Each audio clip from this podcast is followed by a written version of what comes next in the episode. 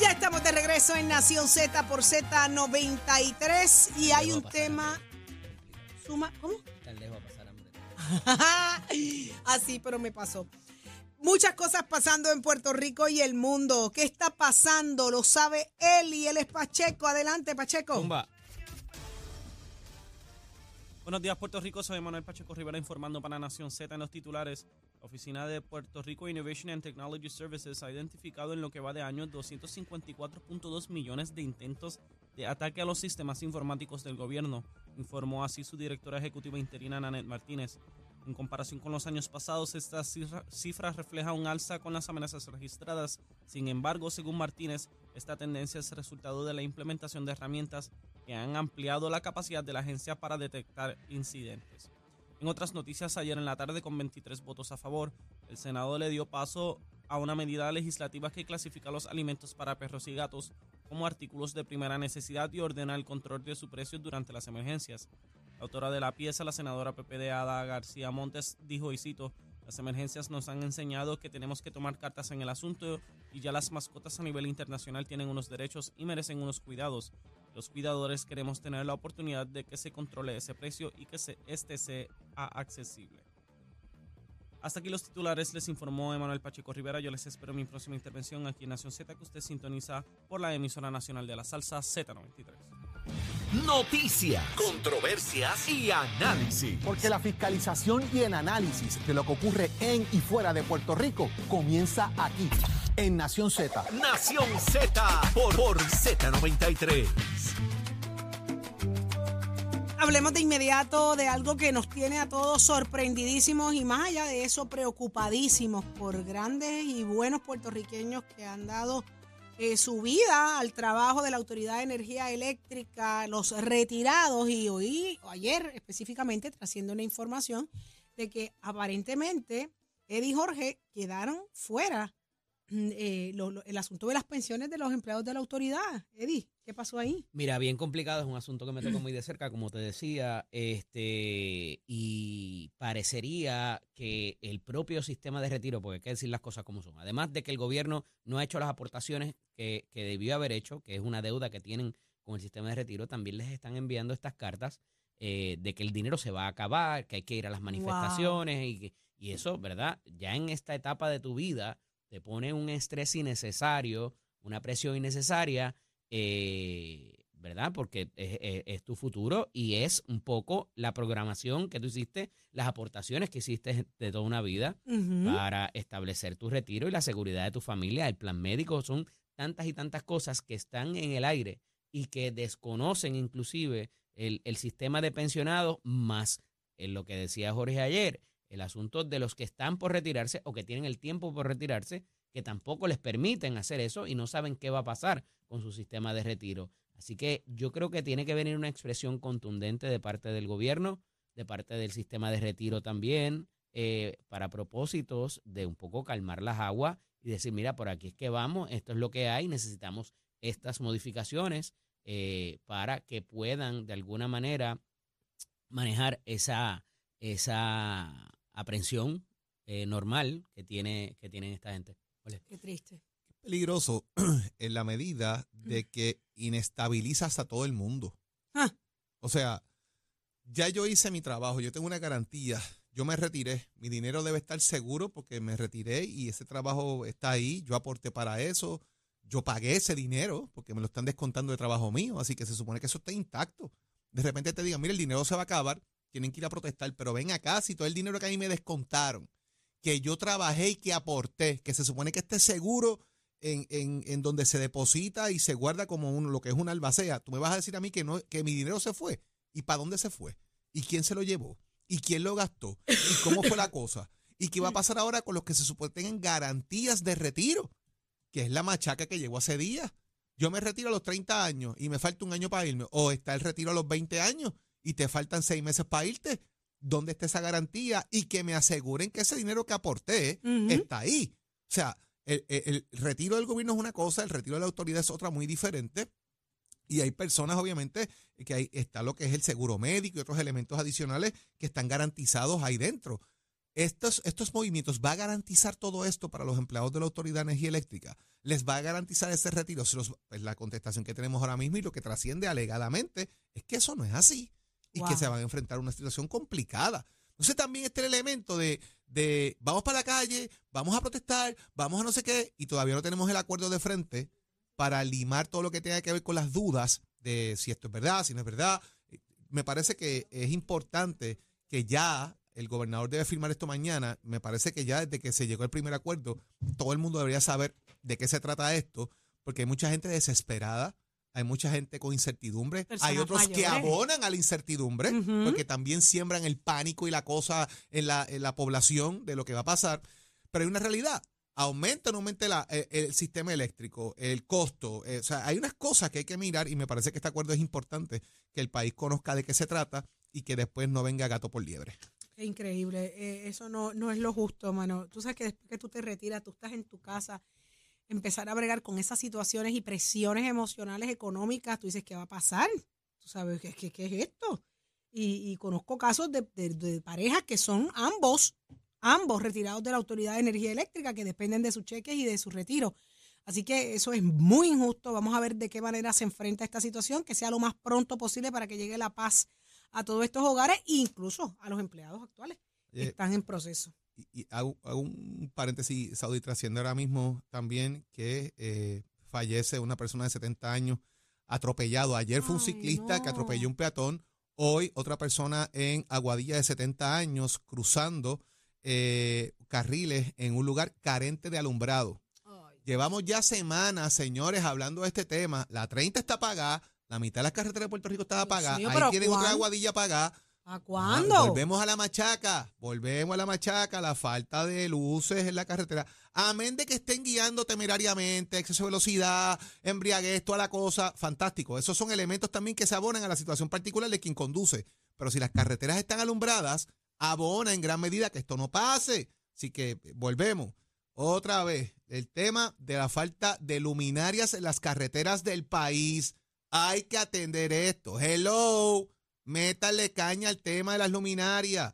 Ya sabemos que van a trabajar esto, sabemos que hay tapones y va a aumentar. Ya lo discutimos ayer, la Secretaría de Obras Públicas lo ha dicho, pero el tema de las luminarias es prioritario, señores. Hay que trabajar esto. Los postes están, es, es cambiar los focos en algunos casos y en otros es pues simplemente cambiarlas de la cosa regular. Lo que sea que lo hagan. Pero hay que hacerlo ya. Lo que sea que haya que hacer, hay que hacerlo ya. Ya. Entonces lo triste de esto es que pasan estas cosas tristes y es cuando se hablan los temas. Dos, uno, o sea, uno ayer de un ciclista y otro hoy. Y entonces un ciclista el problema, arrolló un arrolló peatón. Un peatón. Entonces, el de esta es que la persona lo arrolló y se fue. En una motora, no fue. Una bicicleta. O sea, una un motociclista. Motociclista. Entonces. Ah, ok.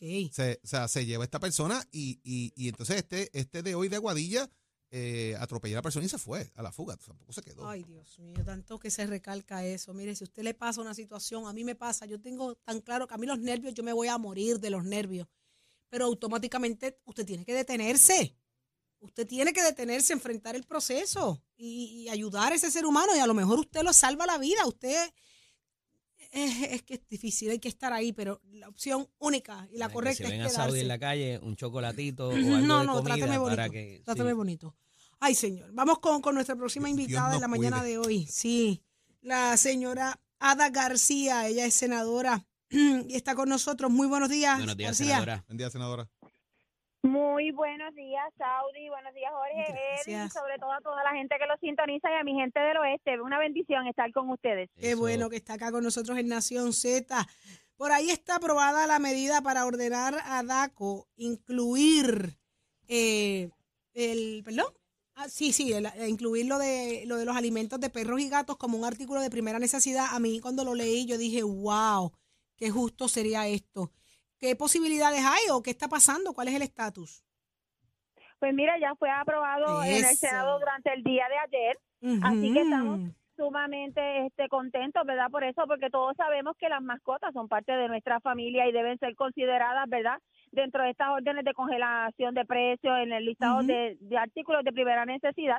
Así que va a la Cámara de Representantes y esperamos que allí también cuente, ¿verdad?, con el aval de los compañeros representantes, porque esto esto ayuda a muchas de nuestras familias, que sabemos que la mayoría de las familias puertorriqueñas tienen un perrito o un gatito, y uh-huh. muchas de las personas, Saudi, y amigos que nos escuchan, viven solamente y su único familiar es la mascota que le acompaña. Así es. Así que yo creo que alimentarla debe ser parte, ¿verdad?, eh, esencial de, de los planes que tenga el gobierno, porque los animales tienen y merecen respeto. Qué bien. Y García, le pregunto, ¿verdad?, porque me llama mucho la atención, artículos de primera necesidad como por ejemplo toallas sanitarias, pasta de dientes, jabón, ese, ese tipo de producto, ¿por qué no se considera?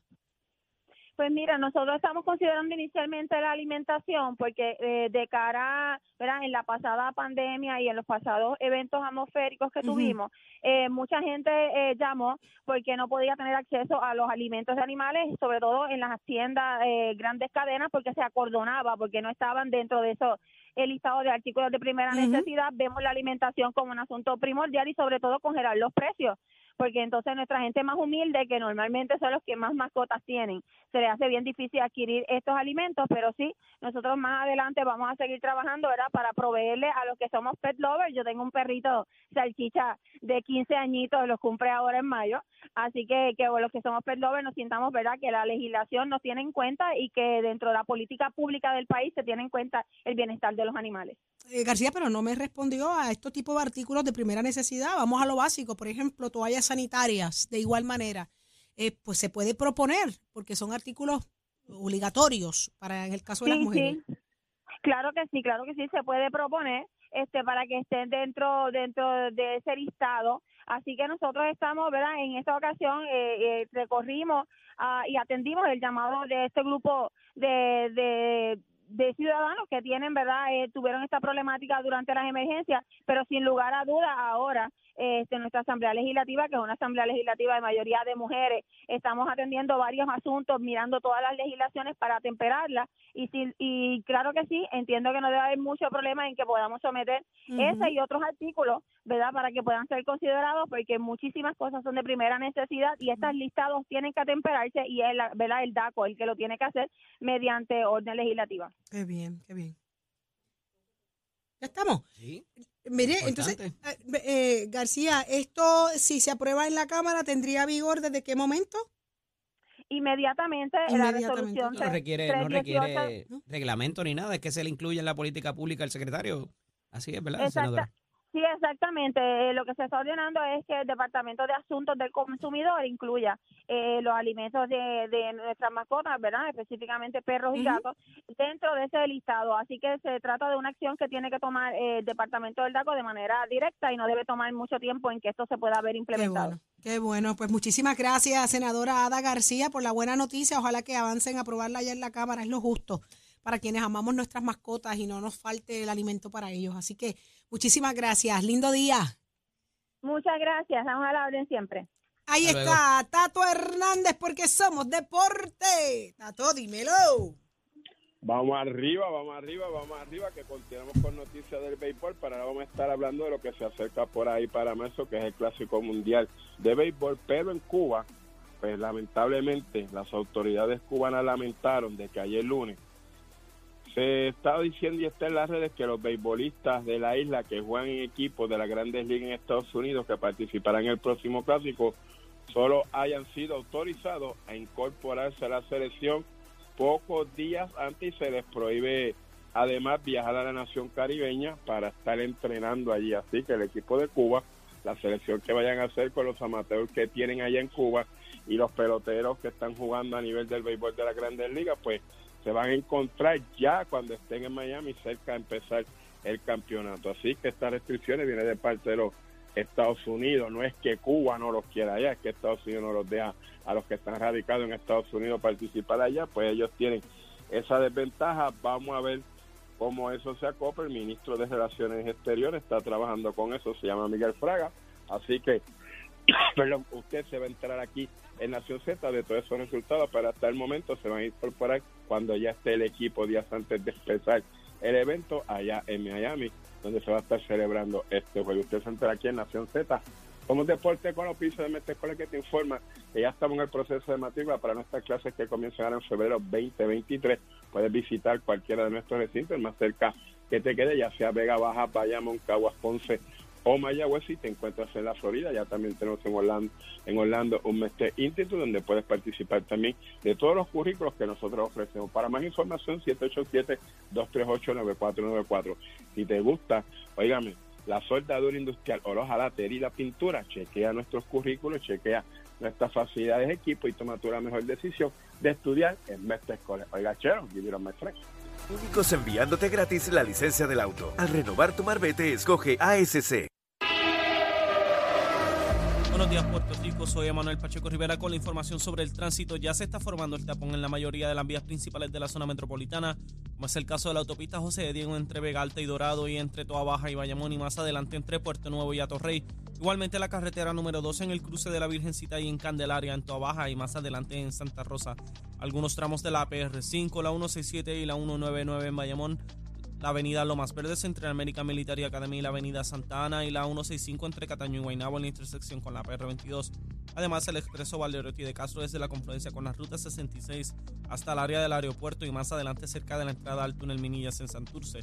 El ramal ocho y la avenida sesenta y cinco de Infantería en Carolina, el expreso de Trujillo en dirección a Río Piedras, la autopista Luisa Ferré entre Montelledra y el Centro Médico y más al sur en Caguas, y la treinta entre Juncos y Gurabo. Ahora pasamos con el informe del... Nevermind. Próximo. No te despegues de Nación Z. Próximo.